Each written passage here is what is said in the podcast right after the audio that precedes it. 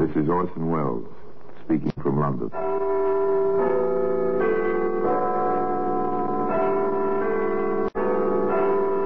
The Black Museum. Here in the grim stone structure on the Thames, which houses Scotland Yard, is a warehouse of homicide.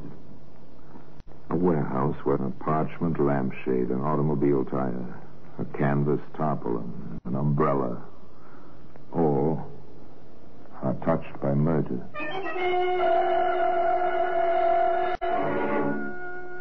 Here's a dictionary.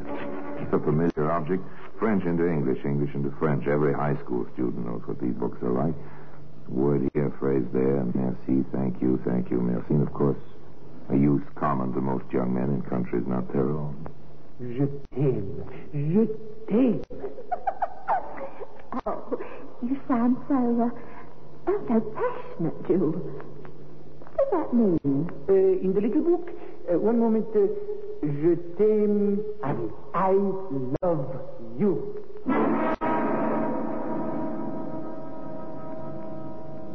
Well, today the dictionary can be seen in the Black Museum.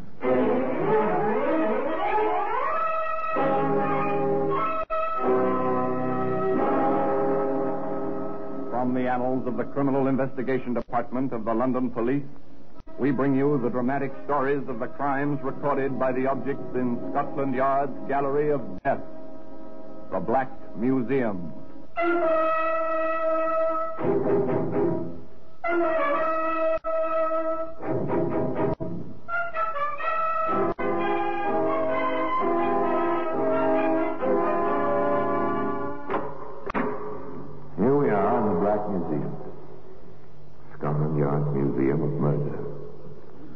Very place, it's interesting. And here lies death. The people who conceived this place must have wished to raise a memorial for death. And here, collected under one roof, are the mementos of murders from over a hundred years. These are darts, a feathered dart, made for pleasure, for laughter and friendly terror. This tiny metal tip was dipped in cyanide. A twist of a wrist, flick of an elbow. The dartboard missed. Spectator was scratched. It was an accident. An accident? No, it was murder. Ah, here we are, the dictionary. You want the English for a French word? It is, or the French for a word in English. It's here also. Nice idea. Only one book, great convenience. Particularly for Jules Gamache, who had a bit of trouble expressing himself to Betty Brown on the beach in southern France. One warm sunny afternoon. Je t'aime. Je t'aime. Oh, you sound so, uh, so passionate, Jules. What's that mean? Uh, in the little book, uh, one moment, uh, je t'aime. Oui, I love you. right, Jules. And me, a married woman? There it was. Love out of the dictionary in the summer in southern France. Course, this was in 23, 1923. That date's important simply because radio and broadcasting were just beginning. And Jules Gamache was something of an electrical engineer. In fact, he was the only man in a little French seaside town who was able to bring music out of the air. Luc Galen, le... Oh, how you say in anglais? Ah, de Cat's Whisker.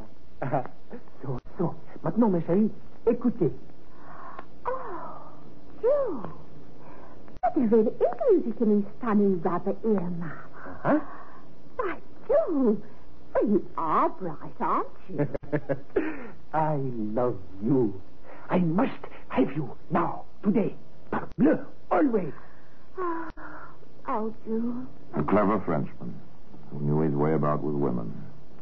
An Englishwoman vacationing in France. Why was she there? Oh, Jules, if I were a better manager, if we'd be better with Ian, I'd never have had the breakdown. I'd never have come to France, and I'd never have met you and you and your... you and your wireless set. Oh, so that was it. But all such items come to an end someday. And summer comes to an end. At least that's the correct calculation. That's the way Betty calculated. Without thinking of her, Jules. Jules, Oui, ma chérie? I... I have to go home. Oui. Et je viens. I come also. Oh, Jules, That's impossible. However, the usual sighs and protestations, of course. It was just a brief interlude that it was a trifle saddened to let it go. After all, when a woman is crowding forty. She went home anyway to Sussex, to the Binnacle Inn, to security of sorts, and to her husband, Al. Business hasn't been too bad while you were away, Bessie. All the rooms were let this week, and the bar trade was fine. I dare say you did all right by the bar. The landlord's got to be social, girl. Otherwise, his customers go somewhere else. There's a difference, Alf, between social and drunk. Here, now, none of that. I take a drop now and then, but I don't get drunk. Well, well, another customer. Hmm. Business is picking up, and on the hotel side at that. Oh, Eh, eh, how can I help you, sir? Uh, I have, uh, how you say, uh, one moment, please. Uh, uh, I will find the word. Ah, oui, I have come to stay. What do you know? A, a froggy. Eh, pleased to have you, Monsieur. And uh, may I ask how you found this? Alf, I, uh, well, that is, uh, Monsieur Brown, I, the merveilleuse Madame Brown is the uh, recommendation for your so select hotel. Is it not so that we have met in Provence, Madame?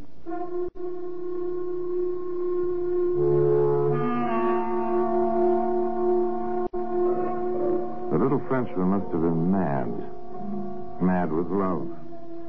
Or just a little touched in the head. In any case, he'd come just as he said, stay. As he explained it to Al Brown. I am, how you say, an inventor. I have much great ideas. Yes, yes, sure, Gamma, sure. But uh, do you make any money? To make money, uh, je ne comprends pas. Money, uh, shillings, uh, francs. Ah, oui, beaucoup d'argent.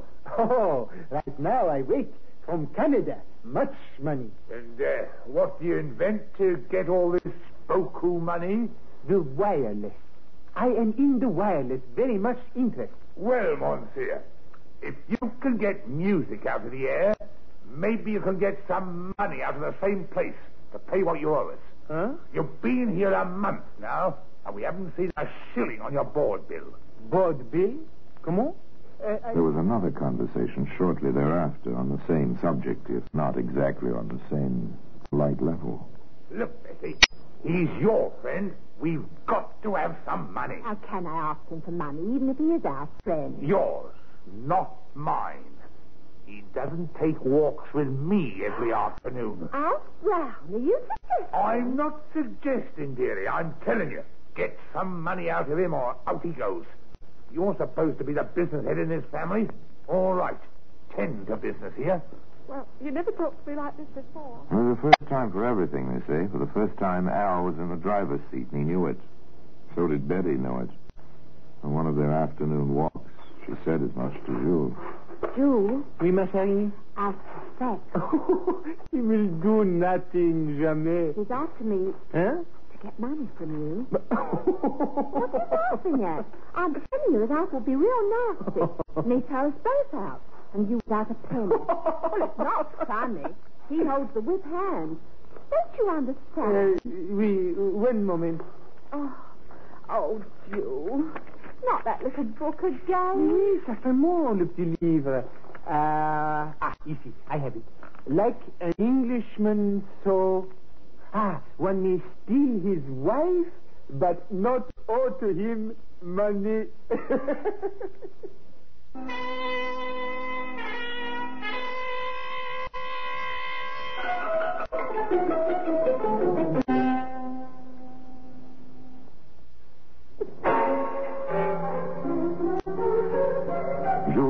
Self-confident, to say the least. He behaved as if he had a plan. He said to Al, Never fear, mon ami. In a few days, beaucoup d'argent. You like? Oui? to Betty, he said, Je t'aime, ma chérie. Do not fear. All will be well. A quiet, dull New Year's morning. The routine of the inn continued, minus the overtired, oversleeping maid. After a while, the master came grumbling down the stairs. Bessie, Bessie, where are you? Ah, please. I think Mr. Gamache is buried. Well, let him go to his room then. Uh, pardon, monsieur? Into my chambre you wish for me to go? Oui? Oh, no, no, no need for that. Uh, is there, Al? Oh, so long as he's awake, I don't care, one way or another. Where's my salt? You, you know I can't start a day without my salt. Uh, I know, dear. Uh, they're where you'd expect them to be, on the mantel shelf in their regular place. oh, yes, I forgot. If I may disturb you, Monsieur. Oh, but of course. The chair before the fire. Very nice, oui? Très charmant. When it is uh, so very cold outside. Oh, thanks. Bessie, Bessie, that glass is here. Where's a tablespoon and some water? Oh, I'll get them for you. Just a moment, dear. Jules Gamache stood in the bay window and watched the little domestic scene. Occasionally he riffled through his ever-present dictionary as if for a word to describe the events he was watching. Such inconsequential little events. Betty came trotting back from the kitchen with a tablespoon and a pitcher of water. She put them on the table alongside the salt and glass. Hal measured his own dosage, poured it into the glass. Then he poured in the water. Almost mockingly, he raised his glass as if in a toast to the Frenchman standing nearby. Then down the contents of the glass. Oh, oh. Those taste bitter this morning. Yeah, they are never sweet, no? Uh, nothing sweet about them. Then why complain, dear? You had more to drink than usual last night, so the salts taste more bitter than usual. One hour later, uh, uh, Betty, Betty, uh, Betty, get, get some help. Oh, it's the cramps. Oh, oh, oh, I can't stand it. I can't stand it. It's awful. Oh, Joe, get a doctor. Call the cook. Do something. I, I will try. My English, it is not good, no, but Oh, I will try. Oh, my, my feet, my feet, oh, they itch. Oh, they're they're driving me crazy. The pain, the pain, and the itching. Oh. shortly thereafter, Alfie Brown was quite dead.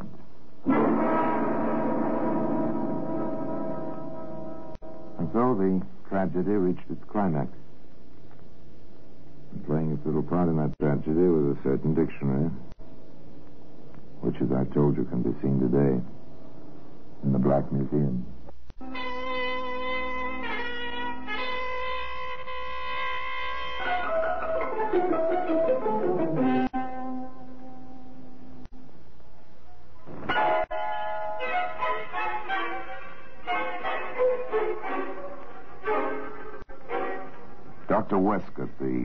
Physician, was called at once, but far too late.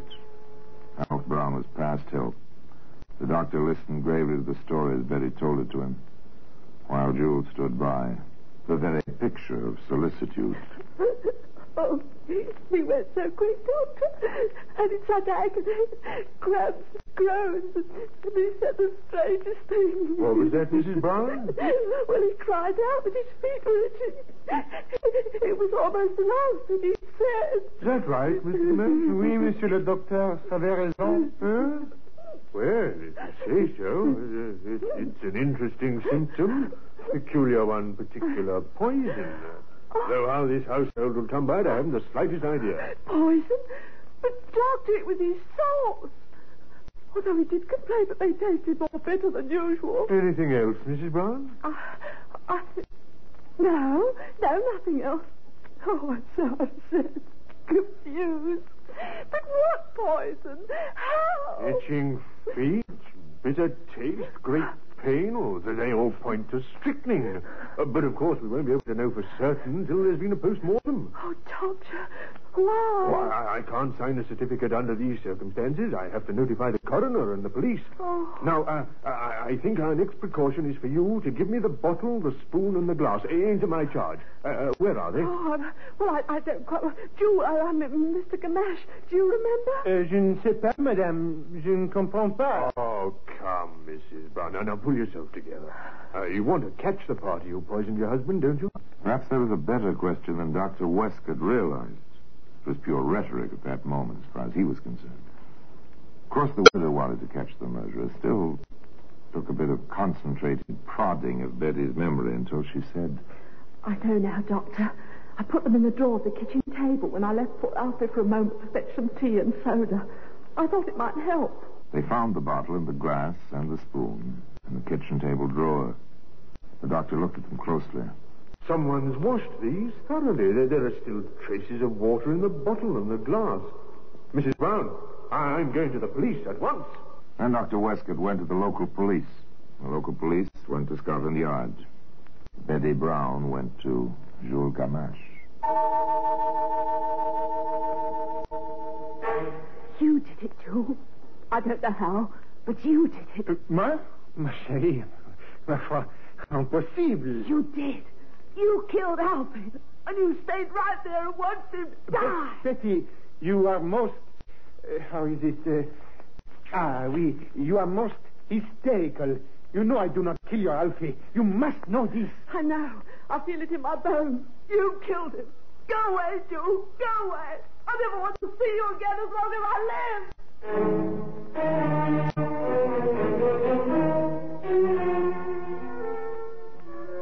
Sadly, as if overwhelmed by the unpredictability of women, Jules Gamache packed his things and left the Binnacle Inn. But he didn't go far. Just to the next village and the next inn, where he waited and watched. Waited to hear from his beloved, now widowed, his Betty. Waited for developments in the case which the coroner's jury had labeled death at the hands of person or persons unknown. The developments were not long in coming. My name is West, Mrs. Brown, Inspector West, Scotland Yard. My credentials. Uh, y- yes, sir. I have a few questions, particularly concerning the disposal of the poison. I'll, uh, I'll try to answer them, Inspector. Do you know who washed out the bottle and glass? No, I'm afraid I don't. I left them in the kitchen. We were all so upset by poor Alfie's suffering. We were rather hysterical, I'm afraid. I understand. No idea on that. I see. Uh, tell me, Mrs. Brown, have you ever used any kind of weed killer in the garden of this inn? Uh, no, sir. Not that I know of. Poison for rodents, rats, mice, and so on? N- no, sir. We've never been troubled by such. Have you any idea who might have wanted to kill your husband, Mrs. Brown? No, I haven't. Thank you very much, Mrs. Brown. If I could... The inspector left the front of the house, so to speak, and visited below stairs. He had a nice talk with the cook over a cup of tea. Mrs. Davis, did you wash out the salts bottle? No, why should I? I've got enough work. And that was New Year's Day. The maid didn't come in. I had to clean up, too. Pity, not much of a New Year in this house. Did you notice the bottle at all? Oh, I remember saying to Mrs. Brown that there wasn't much more than a tablespoon left in it. And perhaps she better order another bottle in case Mr. Brown was getting mad if he had none. Now, this is important, Mrs. Davis. Can you place anyone, anyone at all, in this kitchen between the time Mrs. Brown brought the bottle in here and the time Dr. Westcott took it away? No one but the Frenchman, sir. Mr. Gamesh. I seem to remember, sir. I wouldn't want to get him in no trouble unless he deserved it. But he did come in here and jabber at me. And then he used his little book. Little book. He's got a dictionary. Looks up the French and finds the English. Right comical he is sometimes. I see. Then he looked in his dictionary. And he said bottle. He said something else. I didn't pay much attention. I just pointed at the kitchen drawer. Did he take the bottle out of the drawer? I wouldn't know, sir. For all I know, he just wanted to be sure it was in a safe place. I heard him open and close the drawer, that was all. Then he went out. Did he have a chance to put it back? Lots of chances. I was that busy running in and out. That's too bad. Oh, excellent tea, Mr. Davis. The inspector was never a man to accept loose ends. He ran all his leads to earth. This is the approach which brought him finally to where Jules Gamache was staying. Do you accuse me, Inspector? Merely asking routine questions, Mr. Gamesh. Did you have any reason to dislike or resent Mr. Brown? None. No, but of course not. Have you ever had any strychnine in your possession? No, but pourquoi? Why should I? I can't say, sir. I can only try to fill in the blank spaces. Someone, you see, gave Mr. Brown the opportunity to poison himself. That kind of gift is murder, Mr. Gamesh. Naturellement. I'm afraid I must ask you to remain in England, sir, until the case is closed. But for me, this will be a pleasure. I assure you, Inspector, I wish to see vengeance on this murderer. I loved Mr. Brown almost as a brother.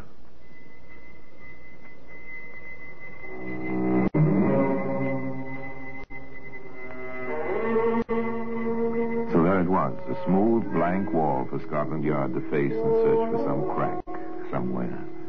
The interest in the case simmered down. Nothing was happening. Then the newspapers picked up a lead, something so fantastic the men assigned to watch the Binnacle Inn and its neighborhood hardly believed their own ears. It seems that Jules Gamache began to write letters. And to the police.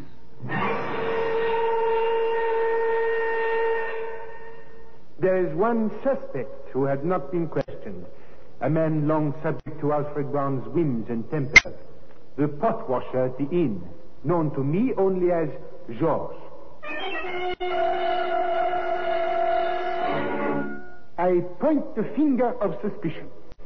Observe, gentlemen of Scotland Yard, the comings and goings of Monsieur Arthur Brookfield, solicitor to Madame Brown. This man is in and out of her residence at all hours. Certainly not all of this can be on business. Was jealousy entering the picture now? The letters aroused a good deal of attention once they leaked to the newspapers, as such things have a way of doing. Jules Gamache was quite pleased. When the reporters swarmed about him, the photographers took his picture. Many times, in many poses. This was fame, at last, for an impoverished inventor living on his wits.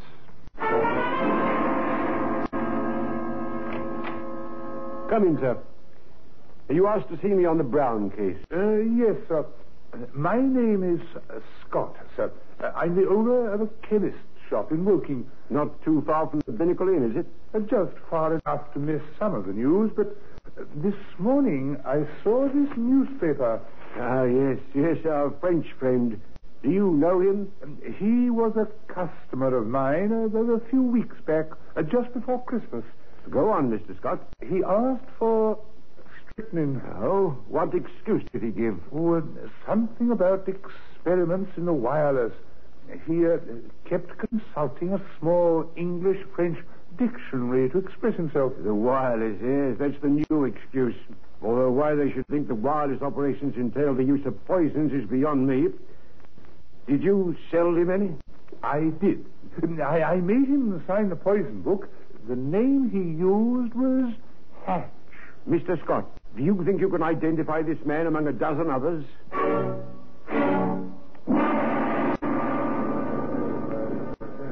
Well, Mr. Scott? That's he, sir. The short fellow with the bright black eyes. Thank you, mister. Monsieur le chemiste. Bonjour, c'est un plaisir. Uh, how you say, uh, one moment, please. Uh, oui, ici.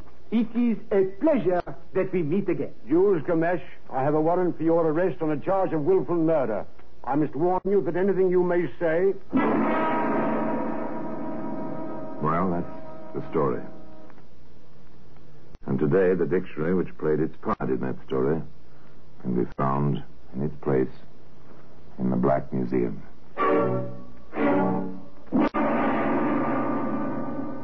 Orson Welles will be back with you in just a moment.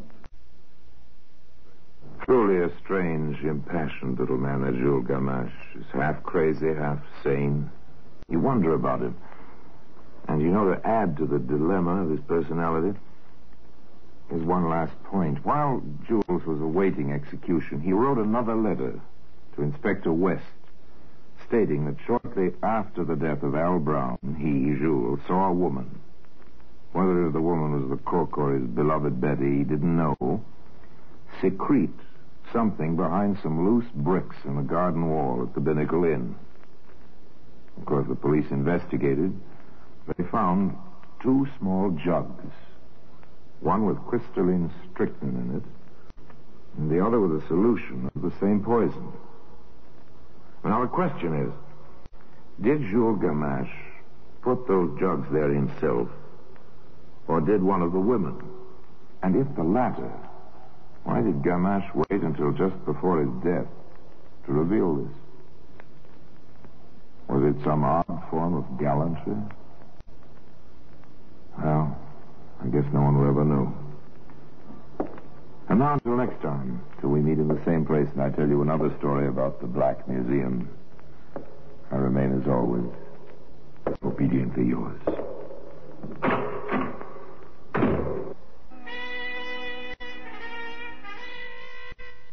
This is WDCB FM, Glen Ellyn.